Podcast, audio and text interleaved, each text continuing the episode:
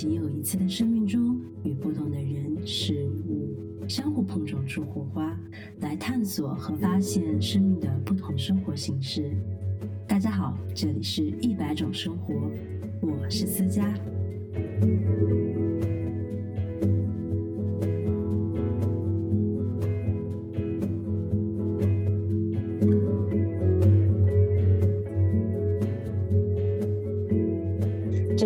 种生活的第一期，我们很高兴能够邀请到 Sarah 来跟我们一起分享她作为投资人在北京的生活。下面我们就让 Sarah 来给大家打个招呼吧。Hello，大家好，我是 Sarah。也许很多听众朋友对投资人还不是特别的了解，可以用简单的一些语言来描述什么是投资人吗？非常简单，就是。你有十块钱，怎么样让让这十块钱变得更多？这个就是投资的思路啊。但是不同的投资策略会根据你的钱的属性、规模、时间周期以及你的投资标的发生不同的变化。我是做风险投资，我是投的是股权，然后我的钱的周期呢是以十年为计的，相当于我会把一笔钱给一个公司，就是很多年，他要在十年之内给予我回报。那我判断的就是基于长期的一个发展，就是五年之内这个公司会变得怎么样，以及五年之内这创始人的状态会变得怎么样，因为。对吧？我们看自己，我们现在和五年前也不一样。那对于创始人来说，因为他赛道更快，他的整个啊 playground 是非常 exciting 的一个状态，所以呢，他会成长的更快。就是我们要从现在看未来，去不断在预测。那就是我们要做一些值的判断嘛，这是我们的投资策略和风格。所以呢，投资本身的话，就是让钱变得更多。我的投资是指就是一级股权投资，这个是跟二级，比如说量化交易以及二级做并购这些商业模式都不一样。就投资人本质上是 buyer，他就是一个买方。嗯，那 Sarah，你可以跟大家大概讲解一下你作为投资人周一的日常生活吗？周一是吧？我一般的周一的话都是一整天的例会。然后这个例会呢，是就是我们所有同事会把上周发生的一些交易的信息、项目的信息，以及我们觉得有投资价值的新闻做一些梳理和汇报，就让所有团队的人统一在同一个平面上。所以呢，例会是我们做投资非常重要的一个 part。是每周一都会有例会吗？还是？对，是的，每周一都会。那你一般几点起床呢？我起床会比较晚，我一般八点半九点会起床，然后因为我们例会十点开始，我会十点之前到公司。那你例会完了之后，你会有其他的一些什么安排吗？就是周一的例会呢，对我来说是可长可短的，也根据具体的 deal 情况来。因为如果要讨论一个 deal 的投资价值的话，你可以讨论十分钟，也可以讨论三个小时，所以这个东西是非常弹性的。这个是跟当时的一个整个 market dynamics 相关的，所以我们就会不太一样。有时候周一的例会会在下午三四点结束，有时候会到晚上的八九点钟。啊，这就是大概的一个情况。然后讨论完的话，那就是继续去 proceed 之前的一些有投资价值的 deal 啊。那你在这么繁忙的一天的日程当中，你的午饭是怎么解决的呢？我们一般午饭都是团队会一起聚餐，就是周一的例会的午餐是一个我们基金的一个仪式，就大家会一起用餐，然后会讨论一些项目的情况，或者是。同事之间的一些不同的看法吧。那你周一一般是大概几点会下班到家呢？真的不好说，就是非常的 flexible 啊，或者是说非常的 unpredictable。就如果有很着急的项目要进行的话，可能会到凌晨一两点，或者是十一点，晚上十一点、十二点都有可能啊。如果有其他的安排，比如说你约了跟项目方创始人的一些聚餐的话，那晚晚上可能会有一些 business 的 dinner 啊，就是有一点应酬，没有固定的下班时间。其实就是整个风险投资的工作节奏可以讲是零零七，没有休息的时候，因为在很多休息的时候呢，你都会在思考和接受很多市场变化的信息，包括观察生活、观察商业模式。那这些的话都是一个投资人生活的一部分，所以我们不太有那种非常 formal 的上班时间和下班时间。例会开始的时间是非常固定的，但是结束的时间以及结束之后大家的时间的分配会不太一样。这样听下来的话，你周一的一日三餐基本上都是在工作室当中完成的。那你们一般周一的话会吃一些什么呢？在办公室里，我每个周一都希望吃不同的食物，吃不同的食物，因为我们是团队。聚餐嘛，就是会非常 spontaneous。比如说天气天气比较冷，我们就会去吃火锅，吃涮羊肉，然后吃羊肉串儿。天气比较热的话，可能会吃一些沙拉，吃一吃一些简单的食物。所以还比较不太固定，会根据大家的一个状态和心情去做挑选。一般人理解当中的投资人的话，会认为在高压力或者高频率的这样工作情况，午饭时间可能会被压缩到很短很短。但听你这样说，如果还有时间可以去吃火锅，听下来是可以是有紧有快的这样的一个生活步调。对对，因为我们是做一级股权投资嘛。所以我们不是二级，我们没有我们没有交易时间，不会像二级会有一个一点半或两点开盘，我们没有这个等的时间线。然后如果我们午饭选择了吃火锅，那我们的下午开会的时间就会往后延一点点再开始。啊，但我们有时候时间特别紧的话，也不会出去吃饭，就吃点外卖，就是很怎么怎么讲呢？spontaneously，就根据具体的情况来做的一个分配。好的，了解。那上一个周一，你这样一天下来，你有什么比较难忘的事情吗？上一个周一，我都有点不太记得了。我想想，应该是哦，我们当时做了一些碳捕集技术的项目讨论。谈不上难忘或者是开心吧，就是正常的生意。因为我们现在在做科技的投资，然后对于团队来说，大家的 learning curve 会比较陡，所以呢，大家都会就是做很多的一个储备知识，然后做很多学习。开会的时候呢，会分享行业研究，得出的结论就只是说这个行业好还是不好，以及有没有投资价值啊，只是做了一个判断而已。我觉得谈不上难忘或开心，我没。有没有 emotion，你对整个一天的记忆还是停留在工作上？有什么生活上面，比如说在北京呀，可以让你觉得比较难忘或者开心的事情吗？或者说？你觉得作为一个投资人，地域其实对你来说是比较一个模糊的概念。就是这个会有不同的投资风格啊，因为一级股权投资的话，它是跟创业者息息相关的，就哪里的创业者多，哪里的就是创投的生意就会比较好做一些。那北京的话，其实是人全国人才密度最高的一个城市，因为它高校很多，而且都是属于顶尖的高校嘛。啊，那上一个投资周期的话，就是互联网。就会有非常多的计算机的人人才出来创业，那对于风险投资人来说的话，你就很好的能够 reach 到这帮人，同时呢能够了解他们，并且评估他们有没有投资价值。所以这是大概从从九八年到一五年的一个投资机会。那一五年之后，整个就是。就是投资的格局发生了变化，就是有很多消费品以及就是偏产业互联网的项目出来，那这个就会相对比较分散一些。比如说江浙沪一带的话，就会出现大量的物流、服装啊，以及就是深入产业的一些项目会出来嘛。有些代表的案例，像是西印或者是呃百布，针对布料的上下游产业链做做整合的一些产业互联网的项目，因为它这个是就近传统的一个产业，就是服装纺织这个产业。啊，然后那像华南的话，它的制造业很发达，就会出一些制造业的品牌，像有一些啊，就是内衣、服装啊、饰品啊，很多很多类似的品牌，家具家电在广东都会比较多啊，所以呢，这边就会有一个产业的集群的优势啊。然后深圳的话，也会有一些 AI 的出海的这些方向的投资机会，所以呢，这个是 based on 一个。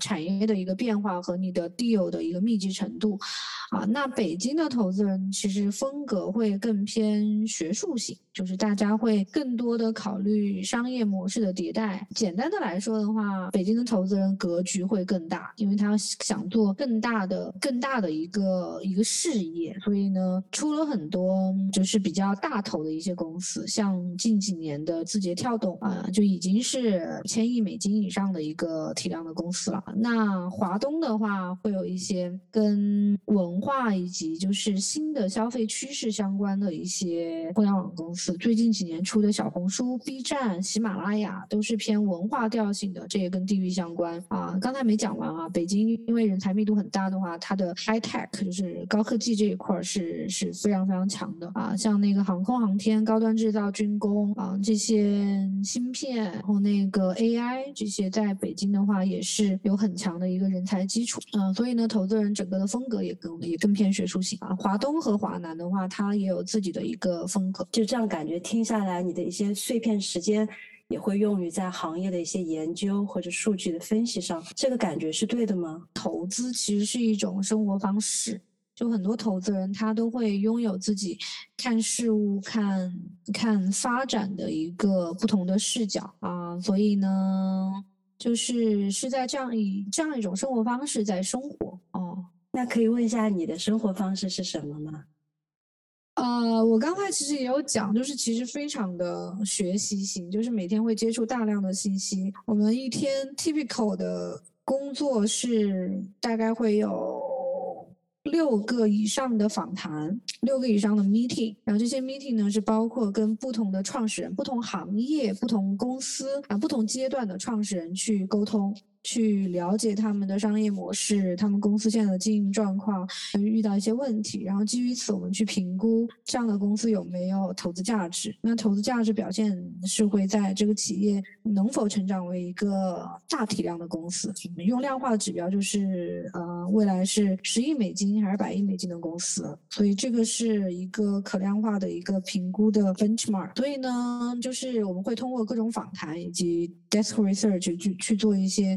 信息的搜集，就你需要快速的了解行一个行业以及一个公司的状况，然后再往下的话，就是你要深入了解公司，你需要跟他不同的高管啊，就各个商业板块的高管去沟通，去评估他们的能力、人和事儿的一个匹配，以及这个商业的本质是什么，他们有没有做对题目啊？所以这个是 basically 整个风险投资人的一个工作方式，所以我们会接触大量大量的信息，这些信息的话有。些信息是很 personal 的，比如说你了解一个创始人的性格和他过往的经历，你说这是跟生意相关和投资相关，还是没有关系呢？你可以说它是在 building trust，或者是你在做一个对吧 bundling 的一个工作，但是呢，实际上这些信息都会指向它是不是适合创一番事业这个答案。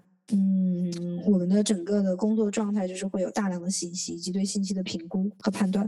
嗯，你是作为投资人的这样的一个角色，好像因为这个大量的处理信息，在你的日常生活中会让你一直保持一种持续的学习，然后的吸纳各种各样的行业知识或者是最新前沿的一些科技。那在这样的一种生活态度下，你觉得你对人事物的看法会有什么变化吗？哦，你的这个问题真的是非常大。我相信，就是这并不是一个投资人对人事物的理解会否发生变化。我觉得，不管是谁在不同不同的职业里边，对人事物的看法都会有变化啊。然后，投资本身呢，它就是一份工作，然后以及生活方式。因为有的人做投资的工作，但他并没有非常的学习型的去做这件事情，他就是会。用各种方式来做评估，但它不是非常客观、严谨以及科学的去做决定啊。但是我们是选择了后者，就是相对比较全面、客观、科学的去做分析和判断啊。这就是这这会使我们的生活方式发生变化。就你个人而言，你觉得有影响吗？对什么的影响？对你日常生活态度的影响，比如说现在工作量这么大，导致你周六或者周天还是会继续加班，像你刚才说的零零七，那这样会对你日常生活中的一个时间布局会有什么影响吗？这个影响的表现就是我的整个生活方式和别人不一样啊啊，比如说，嗯，因为我十点工作，我我是我完全是 schedule meeting 嘛，我可以把我的 schedule 往后挪，就使得我早上会有时间去健身和运动。那别人的话，可能他是就是固定在说我十点钟必须要到公司，所以呢，我就早上没有办法，或者是九点钟必须到公司，就没有办法去运动。但是我是有这个 flexibility 啊，我自己需要为为自己的结果负责啊，所以呢，我的生活方式跟别人不一样。那为结果负责的话，很多信息你可以看，也可以不看。那我们的话是就是需要看，因为我需要全面客观的去做这个决定嘛。所以呢，就是我我我我的整体的状态就会跟别人不太一样啊。我突然想到有一个问题，我一直忘了问。可以问一下，你当初是一个什么样的原因进入到投资这个行业当中的吗？我之前是在银行里面工作，我觉得银行是非常的一成不变以及没有 upside 的一个职业，就是你。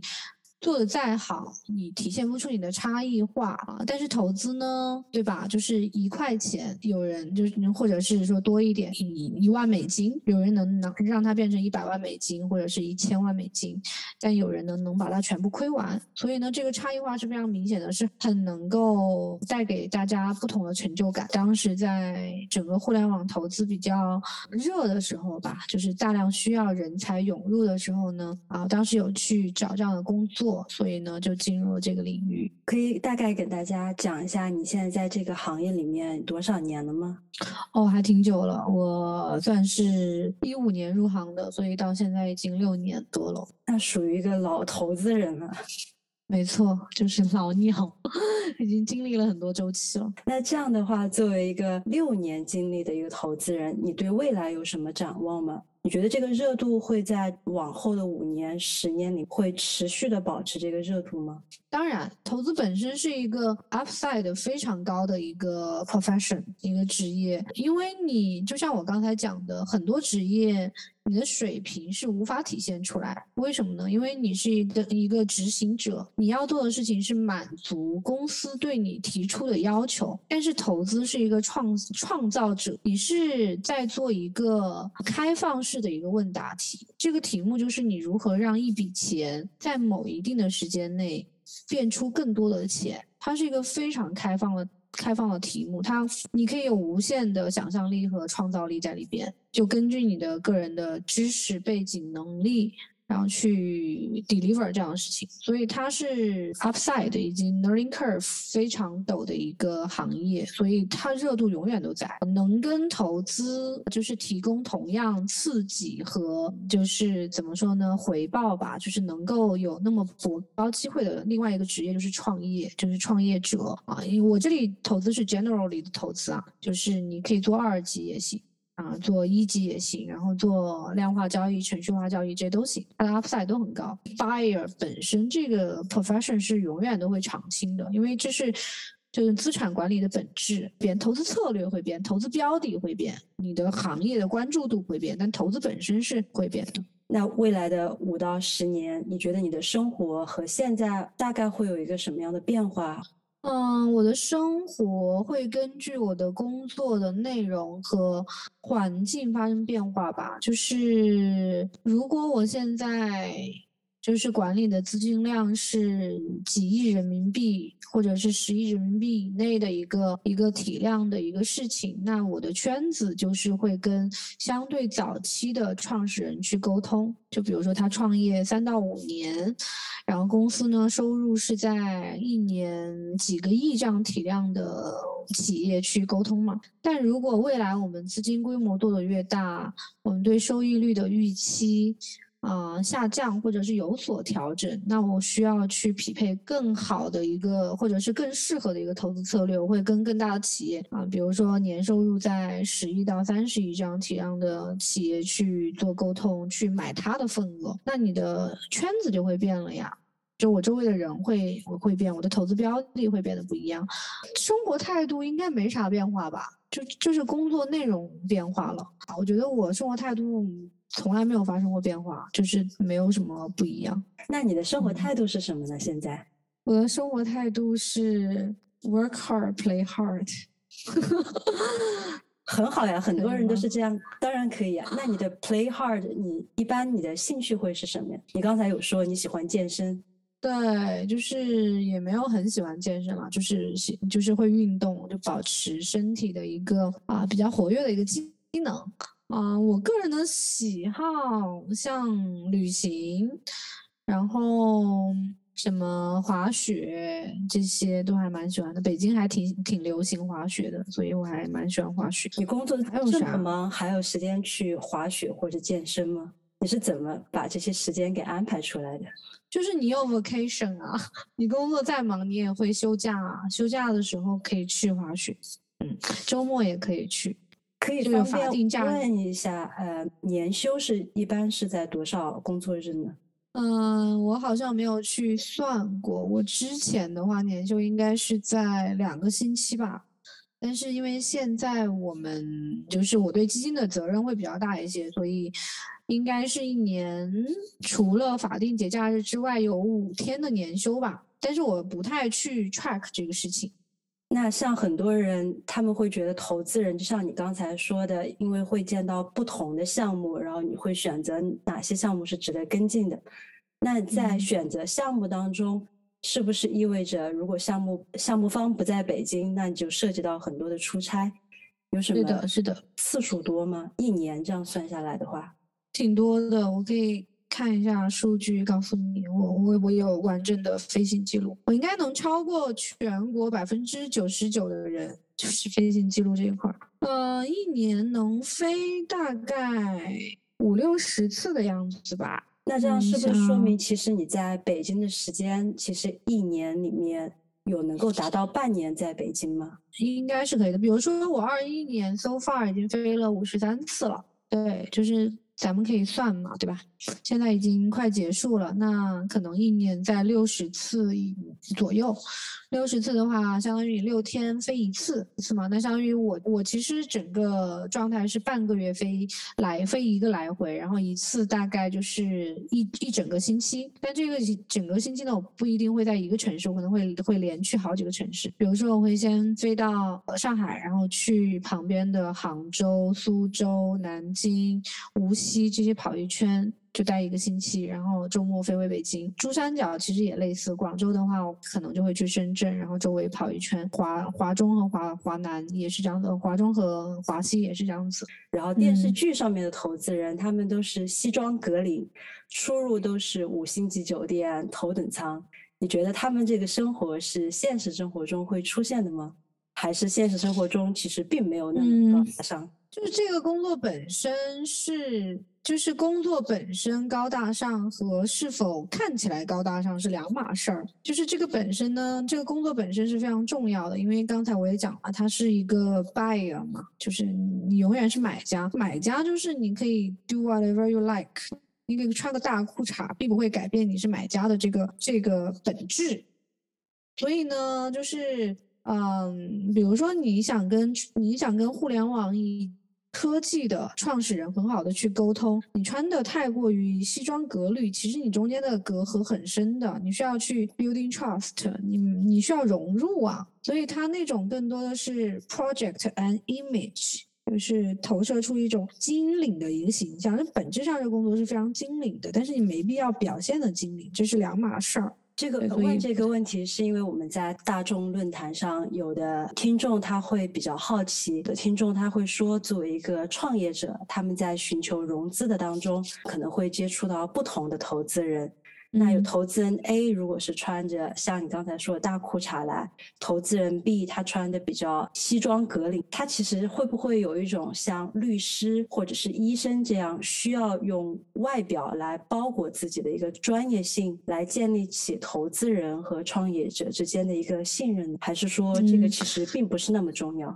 这个其实 very case by case，就是看是你怎么样的一个水平。比如说你是红杉资本的，就是红杉的话是在风投圈就是第一的基金，然后以及或者是像高瓴资本，那别人都已经听过这基金本身的一个名号了，他知道这个是一个很有实力的基金。你穿一个大裤衩去，并不会改变别人对你的认知，而且也是跟对吧？你的你们你们会谈论问题啊，你的专业度、你的言谈举止、你对公司的一个评价，其实创始人能感知到你的专业度的。所以呢，对吧？你不用 judge book by a cover。但是如果你对自己有要求，你希望你能够言行统一，那是你自己对自我的要求更高，就不一样。这个是非常形形色色的，跟各行各业一样。我接触到很多投资人都是各有各的一个装扮的偏好。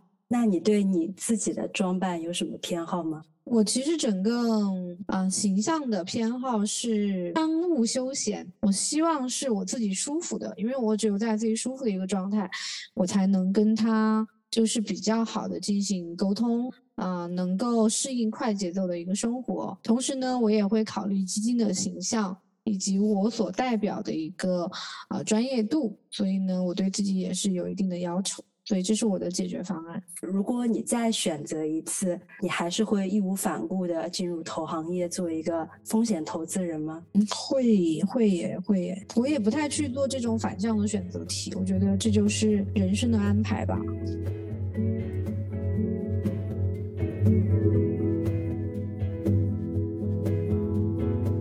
接下来的环节是你问我答，我们筛选出一些比较好玩的问题，让 Sarah 来帮我们一起回答看看吧。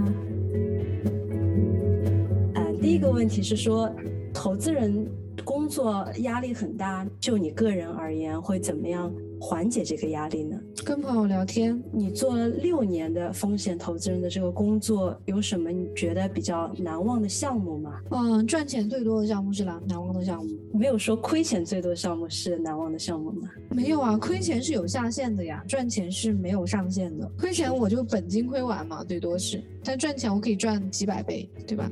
或者是几十倍。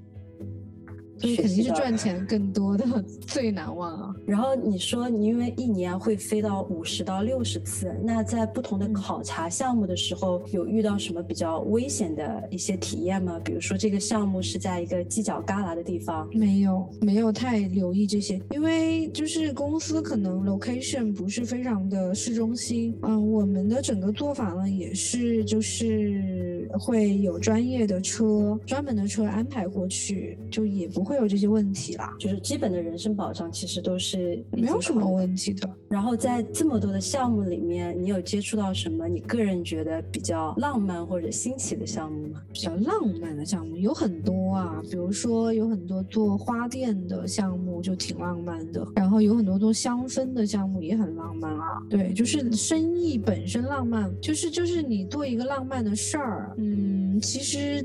从投资角度拉平来，都是看投资回报嘛，它不一定有非常好的回报，就是有很多浪漫的事情和浪漫的人，但是就是这不是一个专业角度的考量。接下来是因为刚才我们说到你一年里面会出差这么多次，那累积的飞行的里数，或者是你去酒店累积到的分数，这些是可以自己用的吗？还是对，是属于一般来说，投资人的对象或者是另一半都是一个公司或者是一个行。行业里面的吗？不是，不会是，就很就是没有，嗯，就很难。我我没有样本的，我也没有大数据，我也不知道大家怎么样。但是不太不会不会太这样子的。如果就身边及世界这个理念来说，你身边的朋友大部分他们的对象都是投行里面的吗？呃，并不是，因为男投资人大部分都都会找全职太太啊，都会找并不是投资人的人。然后女投资人呢，找的对象就就是各式各样，比如说大。大学教授，然后程序员、创业者